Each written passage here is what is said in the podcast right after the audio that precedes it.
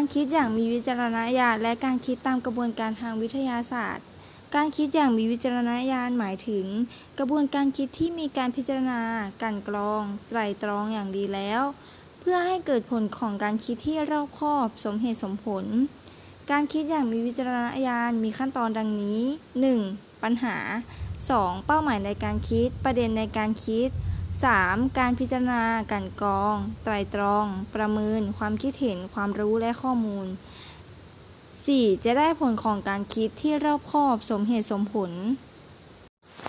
กระบวนการคิดอย่างมีวิจารณญาณใช้ทักษะการคิดคือ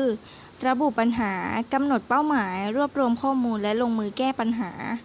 กระบวนการคิดอย่างมีวิจารณญาณใช้ลักษณะการคิดก็คือ 1. การคิดวิเคราะห์ 2. การคิดลึกซึ้ง 3. การคิดละเอียดชัดเจน 4. การผสมผสาน 5. การคิดอย่างมีเหตุผล 6. การคิดกว้างรอบคอบ 7. การคิดไกล 8. การคิดละเอียดชัดเจน การคิดดีคิดถูกทาง การตัดสินใจ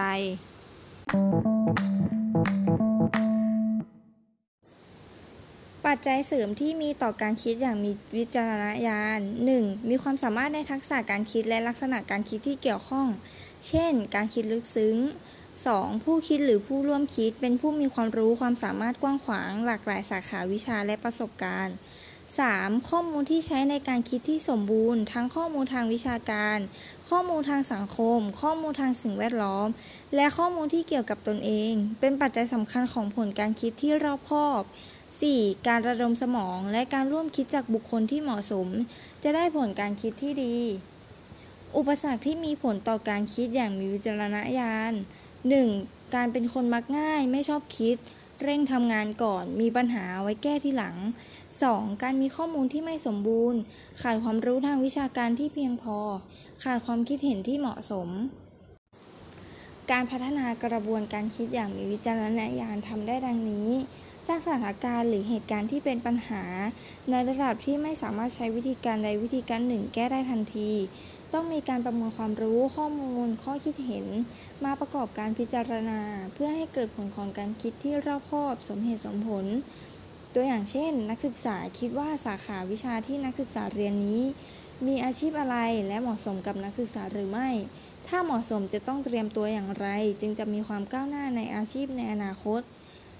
การคิดอย่างมีวิจารณญาณมีคุณค่าคือ การคิดอย่างมีวิจารณญาณจะให้ผลของการคิด เช่น การตัดสินใจ วิธีการในการแก้ปัญหา แนวทางในการปฏิบัติ ข้อเสนอแนะต่างๆ ที่รอบคอบสมเหตุสมผลและมีคุณค่า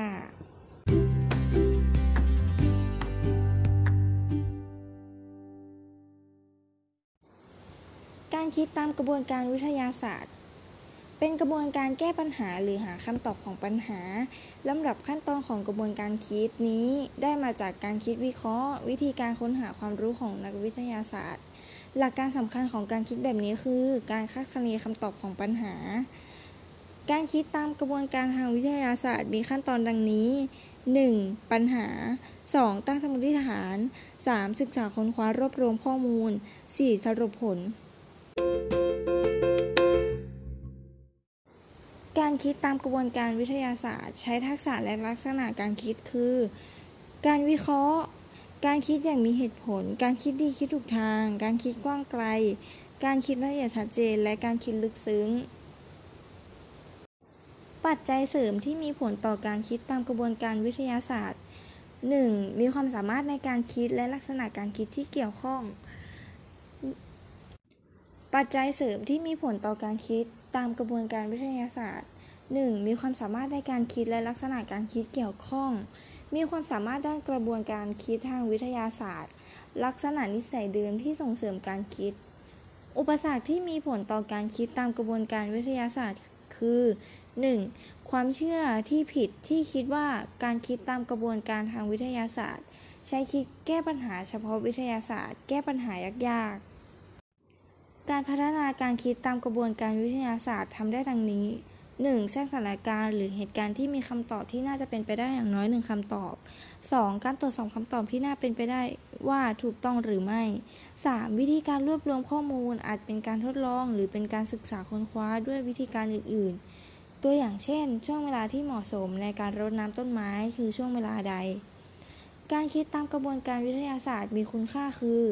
การคิดตามกระบวนการทางวิทยาศาสตร์ จะทำให้ได้คำตอบในการแสวงหาความรู้ที่ถูกต้อง มีความเชื่อมั่นสูงกว่า